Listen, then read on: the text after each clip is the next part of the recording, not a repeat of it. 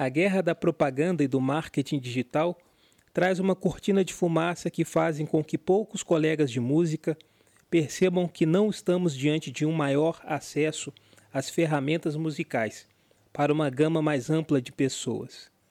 A maquiagem vendida no PNL do marketing dos cursos da Pílula Milagrosa traz por consequência uma desinformação e um enfraquecimento da arte musical de proporções colossais. Diferente de uma demagogia, devemos observar que ao longo de séculos, o exercício da pedagogia musical trouxe a capacidade de percebermos os frutos gerados por um saber coletivo. A música, como difusão de conhecimento em uma sociedade, não é somente os diplomas de privilegiados círculos acadêmicos, mas é a musicalidade que é difundida pelos afetos culturais entre maneiras de viver das sociedades, a interação cultural entre as pessoas, a interação com os recursos da tecnologia e a produção musical cooperativa. O patamar de saber difundido em torno a isso é que gera a capacidade de percebermos o interesse pela música como um saber coletivo, ou seja, sempre existiu uma viabilidade de compartilhar recursos. E os recursos se estendem aos parâmetros de energia, espaço e tempo. Hoje, cada vez mais, é urgente perceber que toda movimentação cultural na sociedade é pré-existente na ordem de certo consenso do trabalho em coletividade e na urgência da cooperação. Estou me posicionando aqui contra o vetor do marketing agressivo, que utiliza, por exemplo, a premissa como propaganda. Visualizações da sua arte, o like e o respeito dos seus pares, a difusão da manifestação artística genuína, que enfoca na autenticidade e menos na padronização, não interessa ao fantasma do mercado, porque não paga boletas. O fazer artístico é de uma importância tamanha dentro da geração, renovação, distribuição de recursos que é observada com muita vigilância por aqueles que detêm o ponto de partida de sua atuação na sociedade a partir de uma gama de privilégios e as revende como discurso darwinista do mérito social. A capacidade de fazer artístico autêntico e genuíno em suas distintas etapas é o que nos assemelha enquanto entes humanos e também é o que nos aproxima na capacidade de criação e renovação das coisas, gerando distintas manifestações de cultura e sentido aos conflitos do existir. Por isso, o fazer artístico e toda manifestação genuína é vigiada e controlada por uma coerção violenta. A produção de uma arte em sociedade depende da demonstração e da oportunidade.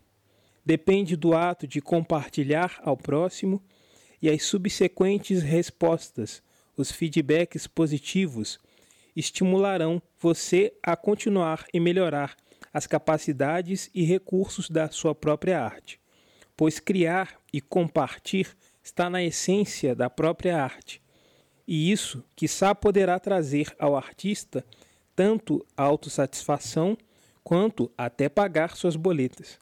Mas a finalidade do fazer artístico não é estar preso a uma matriz fantasmagórica de uma economia excludente. Por outro lado, uma das camadas que está por trás dos gurus de PNL, do marketing digital, é minar a estrutura do saber coletivo e imaterial de campo. É destruído o espírito imaterial da autenticidade por uma minoria endossada por privilégios que passa a vender um produto padronizado como algo inovador.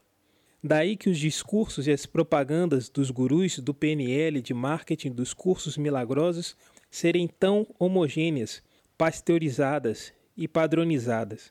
Soam todos iguais, somente muda o rótulo do produto e o segmento da sociedade.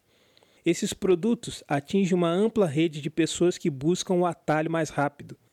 Atingem um vasto número de pessoas que se automutilam da sua capacidade interna de vivenciar suas próprias experiências criativas. pois acabaram endossadas pela docilidade do fast food paternalista do que se deve e como se deve fazer para ser o, entre aspas, artista. A censura velada às possibilidades do exercício de cooperação do saber coletivo elimina a difusão de bens comuns em sociedade. E dentro desses bens comuns na sociedade, a música, as ferramentas de aproximação dela com suas potencialidades simbólicas, jogam um papel central.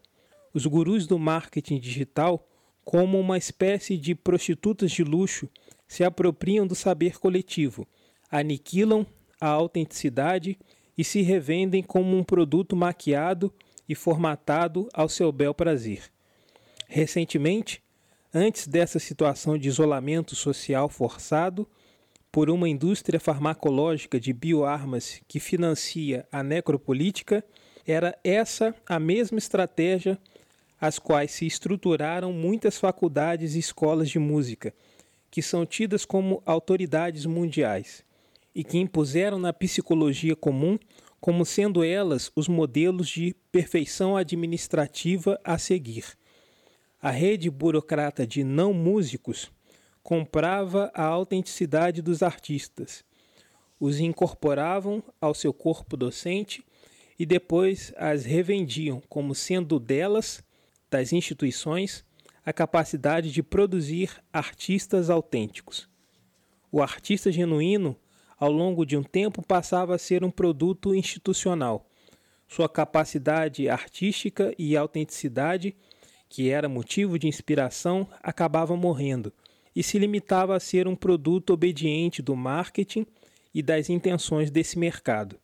Não é preciso citar nomes, mas basta ficarmos atentos e observar que essa mesma estrutura está à luz dos nossos olhos nas plataformas digitais.